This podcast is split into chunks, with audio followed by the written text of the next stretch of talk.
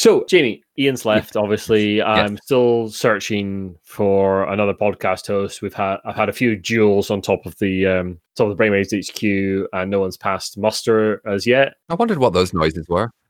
Yeah. Oh, so is yeah. it past muster or past mustard? Because I've never known. both? Okay, okay. Never sure.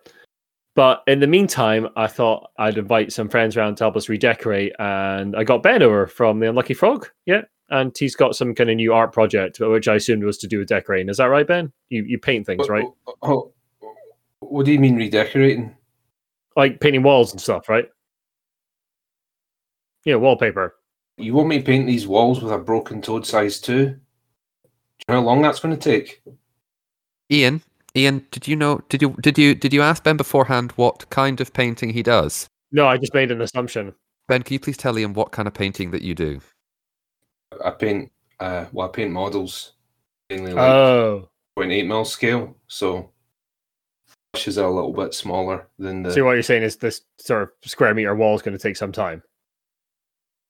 I mean, I, I'll do it, but it would probably cost you a lot more than if you hired a guy that decorators brushes. Okay, okay. I, th- I, I, I'm I'm going to need to have a think about this. In the meantime, join us in the studio. We'll have a wee chat, and uh, I'm uh, I'll, I'll have a think about this. Jamie, do the headlines while I have a think about what the terrible things I've done. That was Ian McAllister, and I'm Jamie Adams.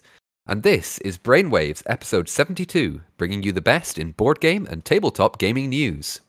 These are the headlines for the week of the 3rd of May, 2021. We say goodbye to a legend, Wizards conjures up a unique proposition, and Christian T. Petersen comes home to roost. All this and more on this episode of Brainwaves.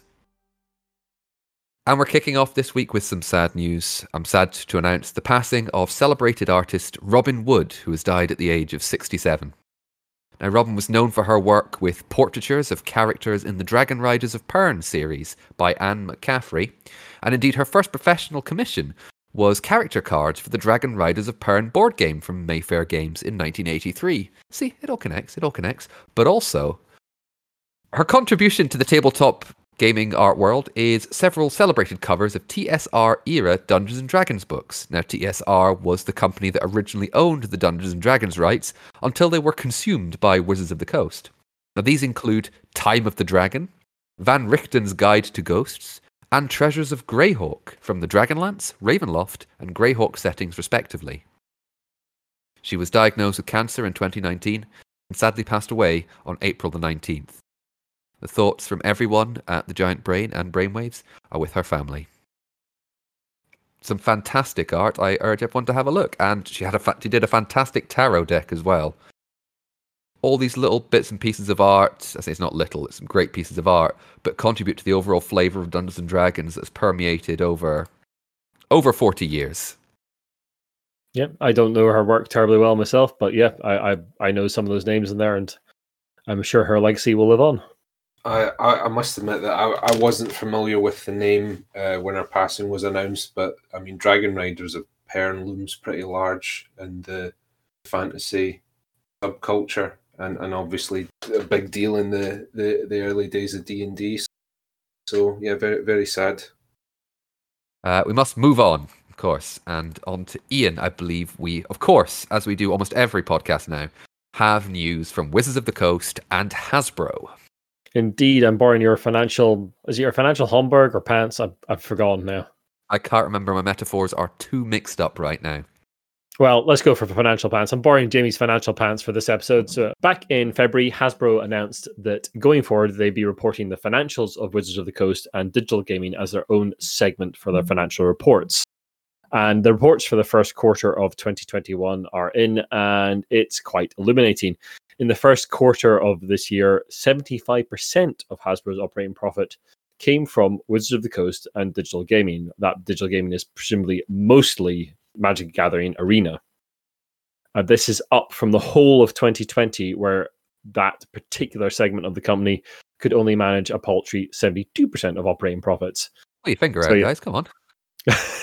yeah, absolutely. So a huge part of Hasbro's gaming profits are from Wizards of the Coast and Magic Gathering in a, a surprise to probably absolutely no one really. And Dungeons and Dragons as well, presumably contributing to that.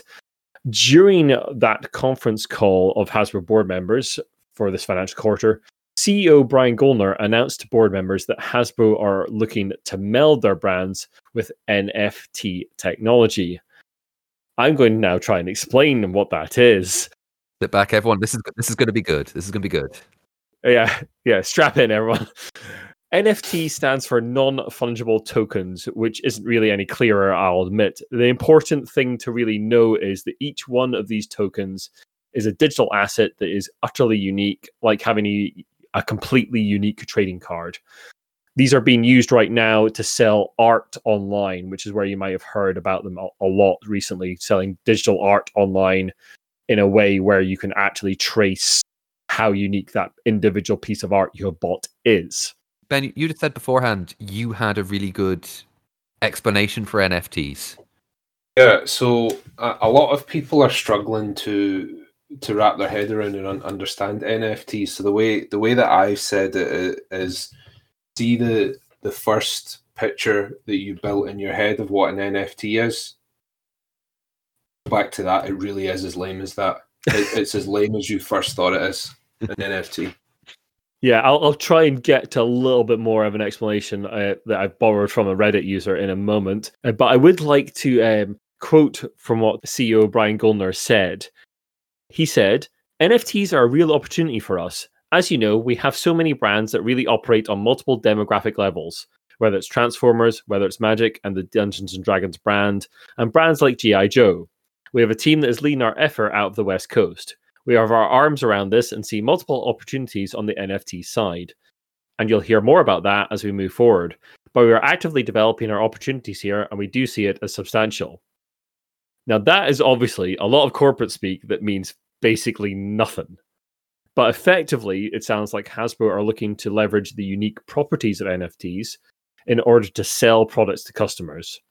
Considering how well Arena has done for Magic Gathering during lockdown, this does seem like kind of a logical avenue for Wizards of the Coast and Hasbro, if one fraught with a bit of uncertainty. We've come across a breakdown of what NFTs are from a hmm. user on Reddit called Queer Samus, and I'd like to read that to you now because it does kind of sum up the sort of ridiculous nature of how NFTs are currently being used. The underlying technology is kind of interesting, but the way they're currently being implemented is absolutely nuts. You say interesting, so, just, and also as a nod to our dearly departed. No, he's not dead. He's just left the podcast, Mr. Ian Chandler, isn't he? Horrendously unenvironmentally sustainable. Oh yeah, I mean, there's a lot of there's a lot of blockchain and Bitcoin stuff in the background of NFTs, which have their own horrible environmental impact. But brushing over that briefly for now. So here's the quote from Queer Samus on Reddit. Imagine if you went up to the Mona Lisa and you were like, I'd like to own this. And someone nearby went, Give me $65 million and I'll burn down an unspecified amount of the Amazon rainforest in order to give you this receipt of the purchase. So you paid them and they went, Here's your receipt. Thank you for your purchase. And went to an unmarked supply closet in the back of the museum and posted a handmade label inside it behind the brooms that said, Mona Lisa, currently owned by whoever you are. So if anyone wants to know who owns it, they'd have to find the specific closet in the specific hallway and look behind the correct brooms. And you went, can I take the Mona Lisa home now? And they went, Oh God, no. Are you stupid? You only bought the receipt that says you own it. You didn't actually buy the Mona Lisa itself. You can't take the real Mona Lisa, you idiot. You can take this, though, and gave you the replica print in a cardboard tube that's sold in the gift shop. Also, the person selling you the receipt of purchase has at no point in time ever owned the Mona Lisa. This quote ends with Unfortunately, if this doesn't really make sense or seem like any logical person would be happy about this exchange, then you've understood it perfectly. NFTs are just a really weird thing. They, like I say, the underlying tech is kind of vaguely interesting, but the way they're being used right now is absolutely goddamn mad and effectively is a pyramid scheme. I'll add some links in the show notes to some explanations by The Verge, which is a, a technology site as to what NFTs are, and a couple other links to try and explain what NFTs are. But also add on to that, you know, burn down an unspecified amount of the Amazon rainforest in order to give you it. That's not happening in a single instance. That is happening all day, every day, to keep these yeah. things, uh, these these things going. If you've tried to build a PC computer in the last year or so, you might have noticed that the price of graphic cards has gone through the roof, and that is mostly due to Bitcoin mining. And NFTs are kind of closely linked to that kind of activity, unfortunately. Anyway, Jamie, let's move away from absolutely nonsensical stuff to slightly more real world things that are rather easier to understand. I don't know. We are talking about board games here. Well, fair. Uh, now, we've covered a number of times how Fantasy Flight Games has been undergoing, let's say, divisions in its operational structure. This is more of that, but it focuses on the Fantasy Flight Games Center, which is an event, food, and retail site in Roseville, Minnesota. Now, I didn't realize they had a like a actual site that was also a shop. That's oh yeah, big one. Yeah. Yeah, apparently yeah. huge. The site has now been acquired from Asmodee North America, owners of Fantasy Flight since 2014, by Gamesetter Inc., which is a games company owned by Christian T. Petersen. Now, that name might sound familiar. He's a games designer of such games uh, like A Game of Thrones, Star Wars Armada, and a wee game called Twilight Imperium. Yeah, all the editions. He's also the former CEO of Asmodee North America and the original founder of Fantasy Flight Publishing, which then became Fantasy Flight Games. He left Asmodee in 2018 after their acquisition. Now, Petersen said in a statement Despite the devastation that COVID 19 has racked upon our world and on many tabletop game retailers, I strongly believe that our tabletop gaming community is eager to again share great gaming experiences face to face. We hope to make this destination an even more amazing place in the future. Cool. Okay. Uh, let's see the games. Let's see what you're going to do. I think this is like kind of fascinating because Fantasy Flight put that center together. There's been big, obviously, Net- Netrunner World events, X Wing World events have all been held in that center over the last however many years that those games have been around. And with Fantasy Flight, downsizing is the wrong word, but becoming more focused on particular products, like the, the RPG wing has been hoved off into Edge Publishing, the X Wing miniatures games and the Star Wars miniatures games have been hoved off into Atomic Mass. Atomic Mass games. Yeah, mean, eh, I'm really interested to see what Petersen is doing with that space because has he got a deal with Fantasy Flight where they're going to still have events there? Or Atomic Mass going to have events there? Is Petersen angling to maybe take back Fantasy Flight games at some point? It, it seems like a strange move, but I'm fascinated to see what happens next with it. We were saying just before we came on that it's weird because uh, as time wears on, it, it it's looking more and more like uh, the tabletop games industry is is behaving more and more like a real grown up industry. into the fact that a lot of these uh, these senior figures in the industry are uh, seemingly spending and investing a lot of time trying to run away from being absorbed by these conglomerates. I think it was just a shame that, you know, fair enough, they did all the, the lots of different games and, you know, Letters from Whitechapel and Doom and so many things. And then it's just kind of gone, okay, this works, this doesn't work, this works, this doesn't work. And it's just really slimmed down back to Arkham, Star Wars. Like there are more, but it's like, it's only a small handful now.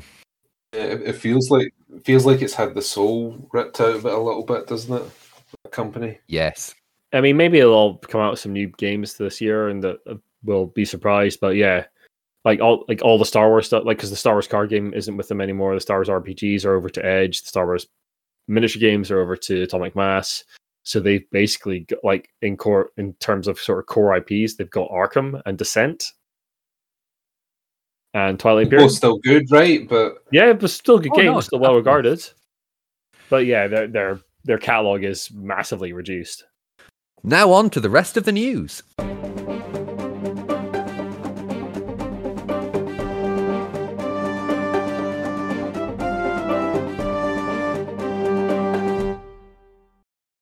And speaking of Games Workshop games, Games Workshop has been hit by a few supply issues recently. The Games Workshop, if you're not familiar, they're purveyor of miniatures and games in Nottingham, England, and they have announced that they will have no new pre-orders for a few weeks. Usually, Games Workshop are shoving out new releases faster than the blink of an eye, but it would seem that the pandemic supply issues have hit close to home. Although they do some manufacturing in England, a lot of their product is still produced in China, and so shi shipping issues like the ones in the Suez Canal that we have covered recently are bound to have had an impact. Games Workshop have come under repeated fire for not having enough supply to meet demand, especially of limited edition products like the recently released Warhammer Quest Cursed City. You got any thoughts on this, Ben? I know you're a bit more into Games Workshop games than we are. Yeah, I mean, as big as they are, I mean, I think honestly, it's more surprising that it's taken until now for them to hit a major supply issue. It's, Yeah. it's quite it's quite amazing that they they've been continuing on a fairly normal release schedule with a with the reduced staff and their plant and all that. I mean, like you say, like, I've I've been to um I've been to their headquarters a couple of times in Nottingham, and the, the bit that you as a visitor are allowed to to be in is actually very small. It's like a huge campus of various buildings where you've got design studios, and they actually do these huge plants where they they do the injection molding for all the miniatures. Hmm. it's things like that, the plastic that they melt down for the injection molding, that will come from China. Yeah, and all, the all the board game stuff as well. Yeah, they, they don't yeah, have exactly. those facilities. Yeah, all those components, the boxes, things like that, that all comes from China. So as Yeah. much as a lot of it is made in the UK, I actually heard there, there was an interesting theory. I think I think Josh actually mentioned it on uh, on one of our recent podcasts. It was um, was a YouTuber whose name escapes me who reckoned that problems specific to Cursed City something to do with Brexit and the box being, you know, saying made in the UK. I think you can Oh, only say that yeah. if a certain percentage of the, the product within the box is made in the UK, whereas like I think the only thing manufactured in the UK in that box is the miniatures.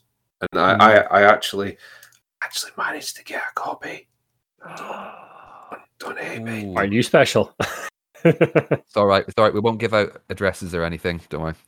miniatures there's only like uh, three sprues they take up very little space in that box and the rest is all just like punch boards and books Yeah, the, the sort of rules of origin stuff has hit quite a lot of suppliers pretty hard. I know that Yeah. much. There's a lot like Bre- Brexit's been an interesting one because it's like we haven't seen like the big. I think we talked about this in the cast before, but we haven't seen like the mass panic and the big queues and that kind of thing. A lot of the impact is kind of behind the scenes, and it's the small publishers and small suppliers of individual things like d- supplying to individual customers in the EU or further afield that Yeah. are having real problems because of things like o- origin problems and all sorts. And Yeah. a slight, slight interesting aside before we move on. Games Workshop is now worth more than Marks and Spencers. So yeah, that's how big the gaming industry in the UK is. yeah i, I just hit out with that because i'd heard it somewhere but jamie actually went and checked the london stock exchange and it is Real real time research. Anyway, Jamie, talking about financial news. Now we thought stories about Pokemon cards selling for lots of money was over. Oh, oh, oh, we were wrong. Oh, we were so wrong. Now a card from 2017 depicting and signed by the president of the Pokemon Company has recently sold for $247,230. The card, to give it its full name, 2017 PM.SM Black Star hash TPCIO1 Tsunekatsu Ishihara signed Pokemon GX promo card. pulls off the tongue Yeah, That's Jamie. That's Jamie's online persona. I didn't even rehearse that. That was ama- I was impressed. I was impressed. I impressed myself. yeah nice Um, Nice. depict Tsunekatsu Ishihara, the current Pokemon Company president, holding a Rotom, which is an electric ghost Pokemon, and throwing a Master Ball. It was created to honor his 60th birthday. Now, the card was rated NM7 condition, which is near mint, and the autograph itself was rated 9 out of 10, which I don't really know what that means. Is it 9 out of 10 authentic? It, it, it didn't dot the probably, I. or cross the T. Um, but it's kanji, so that joke is meaningless. Um, it isn't the most expensive Yeah. card ever sold, but it's still a hell of a find. Uh, Ishihara himself is, well, I think he knows his Pokemon. Uh, he founded Creatures Inc., which was the original studio behind the Pokemon trading card game. He was a producer on the Pokemon Red, Green, Yellow, Gold, and Silver video games, as well as helping develop Pokemon's Snap, Stadium, Pinball, and Go.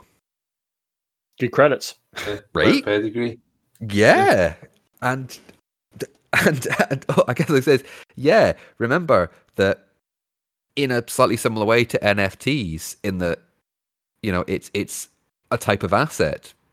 Pokemon cards and indeed trading cards are something of a I don't want to say a fad, but it is a, a big asset right now. For example, there is news today of the day we're recording this, which is the 30th of April, of the rapper Post Malone, who has been spending thousands of dollars on Magic the Gathering cards.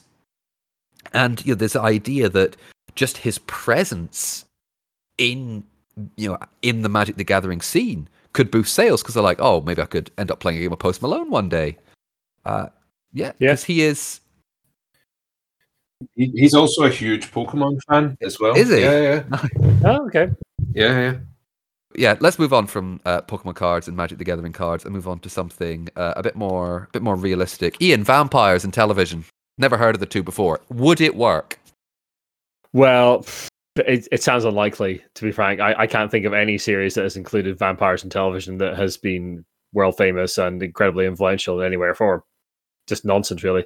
But anyway, what we're actually talking about is the World of Darkness role playing setting, which crashed onto the scene in 1991 with Vampire the Masquerade and has been a mainstay ever since with its myriad of gothic, punk, horror, sci fi, fantasy role playing games. It's spawned off loads of um, spin offs, werewolf, mage, all sorts of games like that.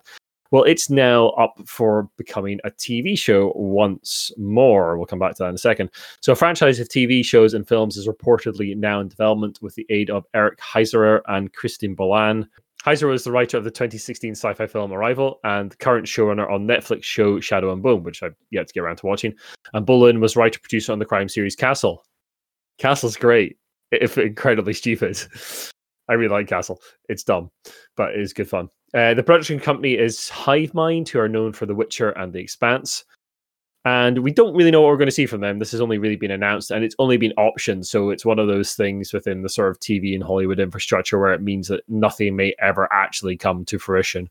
But if you want to, a little insight into what something like a Vampire the Masquerade TV series might look like, then you can, and I urge you to not do this, track down Kindred the Embraced, which was a Vampire the Masquerade TV series on Fox that ran for a massive eight episodes between April and May of 1996. So it's 25th, 25th anniversary of that show. I've watched an episode of that. Do not. It's very, very bad.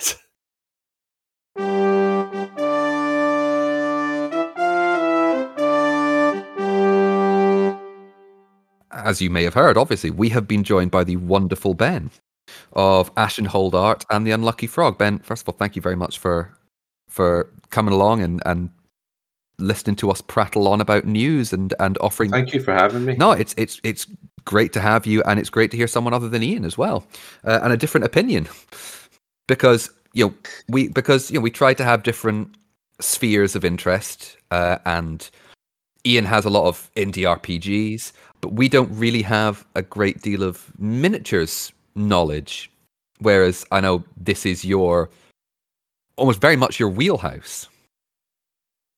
Uh, yeah, it certainly is. I mean, you, I, d- I don't have my camera on currently on on the interview, and this will make for great uh, podcasting. But in my studio, I have five cabinets filled with miniatures, and a lot less of them painted than probably should be. But But but I bet the ones that are painted are well painted. I, I mean, I like to think so. There you go. I've I've seen I've seen the pictures that you've put up, and they're great. They're great. If you haven't looked at Ashton Hold Art's uh, Facebook page, I highly recommend it because I'm not just saying this because I'm sitting digitally opposite him, but Ben is an excellent painter. yeah. So, what what made you want to sort of um, turn like that that side of the hobby into more of a side hustle, a job, however you want to think about it? Um, it, it was actually um, hand was kind of forced by the pandemic because it was. I, I'd always maintained that I didn't want to make that work for me. I wanted it to be like a source of catharsis exclusively, and that was it. And you know, if if ever like the job opportunities came up or people alerted me to them, I was like, no, no, no, no, I, I don't want to do that. When the, the pandemic hit, my my son had not even turned one yet, and my wife had just finished maternity leave. So, and, and if you remember, like right right when the pandemic started, everything shut down Mhm. Yeah. completely. even a lot of the people who were later on determined to be like frontliner key workers weren't working for like the first month, month and a half until things settled down and we understood how the virus behaved a bit more. So I wasn't able to go out and work my regular job as an electrician. One because there wasn't enough uh, work for me and my dad, and two because someone had to look after my son so that my my wife could work. Mm. So I about a month, two months into the pandemic, I started freaking out about money. I thought, hold on a minute. I have a skill, I have a thing that I can do without having to leave my house. So I said to Charlotte, Do you think I should do some commission painting? And she's like, Yes, I think you should. And the rest, as they say, is history. And it was not as much of a chore as I thought it was going to be either. Yeah. So I I like because my my brother in law does does some quite nice painting as well, and he's like kind of looked at it a little bit before like commission painting. He's never really wanted. Are you doing like is sort of individual pieces? Or are you doing sort of like army commissions, or or, or is it a bit both? It's a bit of both. It's primarily army commissions at the moment, but I have done uh, I have done a couple of uh, single pieces. But yeah, your your bread and butter is is painting armies. Do I do know that because of that, quite a few com- uh, commission painters do get burned out because they, you know, paint painting armies can can be quite hard work because you're painting multiple of quite similar miniatures Yeah. for extended periods of time. Uh, so a lot of commission painters do aspire to eventually be doing, uh, you know, what you would call like box art or display miniatures. You're you're just painting a single piece for a collector or for a studio who who needs a picture of their their model for uh, the, their packaging. Awesome. Um, I'm going to ask a question that is probably it's one of those kind of oh here we go. Do you have out of all the models that you have painted, commissions, personal, whatever, is there a model that you've gone? This has been my favorite one, either the process or the or the outcome or a mixture of both. And also conversely, part two of the question: Is there one that you've found to be either the hardest or one you've just gone? This is one I'm not a fan of of doing. Basically, what's your favorite and what's your least favorite miniature to have painted? So for me, my my favorite kit that I've painted so far is the um the Games Workshop Fyreslayer Magmadroth kit. I've seen that one. Oh yeah, you got fe- you got Yeah. featured in Games Workshop's sort of Yeah, artist, thing, did. didn't you? I did, yeah. Um, I I got featured on the the Games Workshop. Uh, I won the August 2018 Cool. community competition. I think with that, that that was quite nice because um, I was I was I was literally standing at the the train station after Tabletop Scotland, and I got a message from Warhammer community saying that I'd I'd won. Oh So- wow! Nice. Yeah, so straight off Tabletop Scotland into that, so I could barely fit my head in the the train that, that weekend. You know. But th- I, I just love that kit because it combines two things I absolutely love, and that's dragons and dwarfs. Yeah, yeah. Um, and I love it so much that I have painted two of them completely, and I'm working on a third one for um, some coming painting competitions. And because I'm an absolute lunatic, I've decided to stipple on all the, the detail Oof. on that.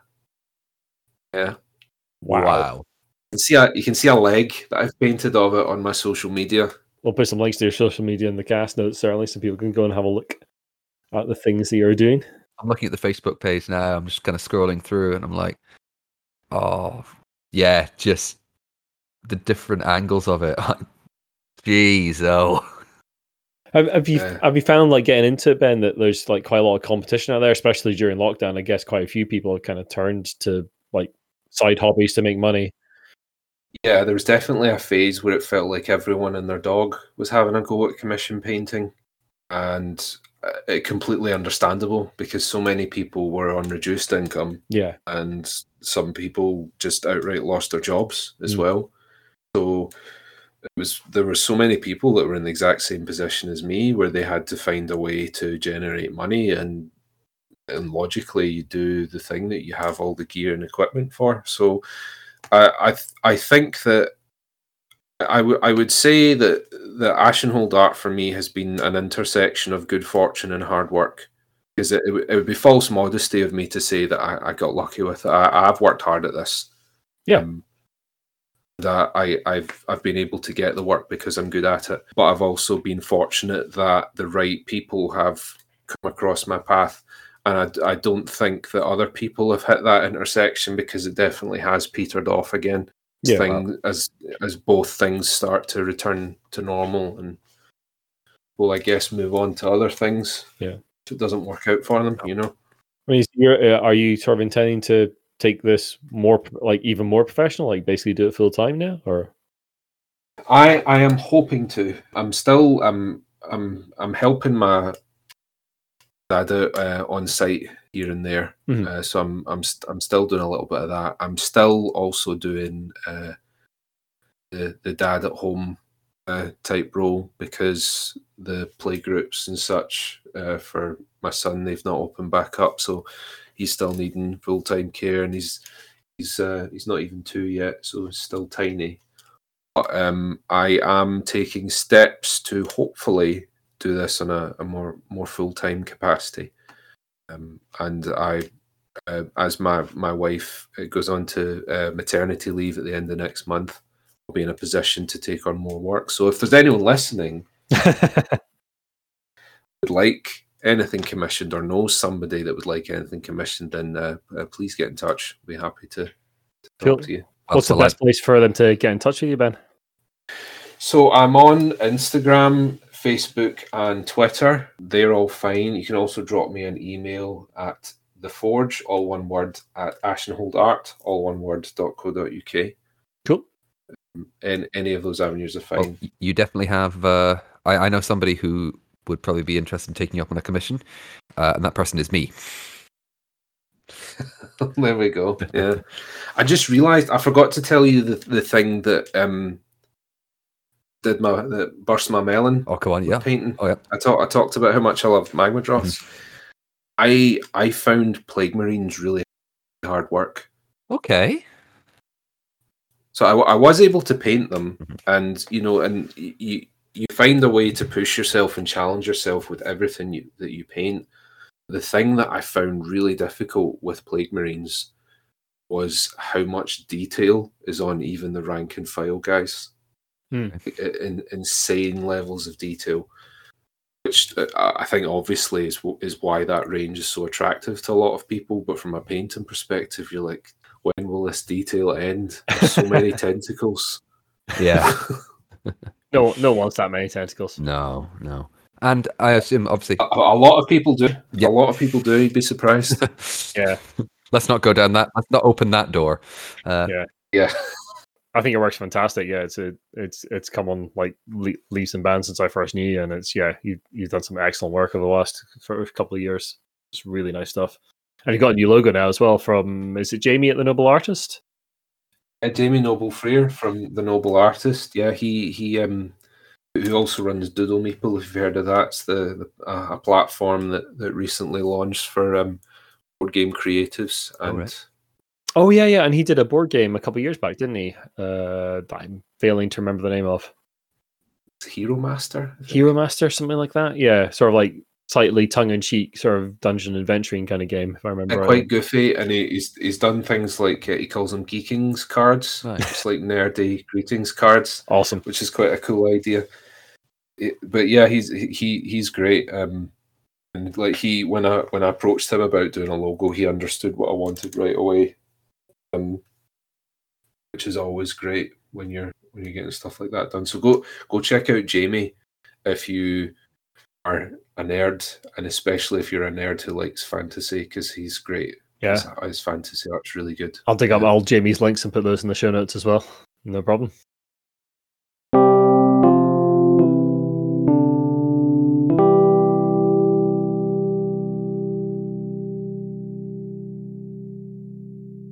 Anyway, uh, we should move on from talking about miniatures, uh, the fascinating conversation as it is. Uh, we should wrap this thing up. Uh, we'd very much like to thank all our patrons for continuing to support the cast through the last very weird year, as we've said, especially our executive producer, Sean Newman, from the Game Lot team. We'll put link to all Sean's things in the show notes. And you can find multiple ways to support us on the site. Just go to the support us part of the page. Jamie, take us home with news of Cluedo. It, it's Monopoly news, Jamie. That's what I want from you. Monopoly news, not Cluedo news. I know they're similar, like similar era. See, see you got to listen to what I'm saying, Ian. That's gonna that joke's gonna make sense in a sec. From the OP USAopoly, persistent purveyors of pop culture board game products, comes Dragon Ball Z Cluedo. Oh yes, you knew. You know, you were wondering. I heard you. They heard you, fans, crying out for for Cluedo. Going, when am I going to get to play as Goku? Well, now you can play as Goku, Piccolo, Gohan, Vegeta, Prince of Saiyans, Krillin, or Gotenks, the fusion of Gohan and Trunks, son of Vegeta, uh, and work out which villain out of Bojack, Broly, Kid Buu, Cell, Frieza, or Garlic Jr., which of them is going to find a Dragon Ball? Which of your heroes is going to stop them? And where is that mighty fight going to take place? Is it going to be in an iconic place such as the Hyperbolic Time Chamber? Or is it another iconic place like the Wilderness? I mean, I wasn't on board until he says hyperbolic time chamber, and then I was like, I'm in. I'm, I'm still not on board. I mean, like you, you did a great job there selling that, Jamie. But yeah, Thank you. Yeah. I'm not entirely sold myself, but uh, you know what? Someone out there will enjoy it, and if that's you and you listen to this, you know what it is now. Thank you so much for listening. If you like what you've listened to, then the best way to help us out is to share the podcast and drop us a review and rating on iTunes. You can also follow us on all the usual social media and do come and join us on our Discord for our regular games nights and to chat to the community there. We'll also put links to all of Ben's Ashenhold art content and then Lucky Frog in the show notes. Thank you very much. Bye bye.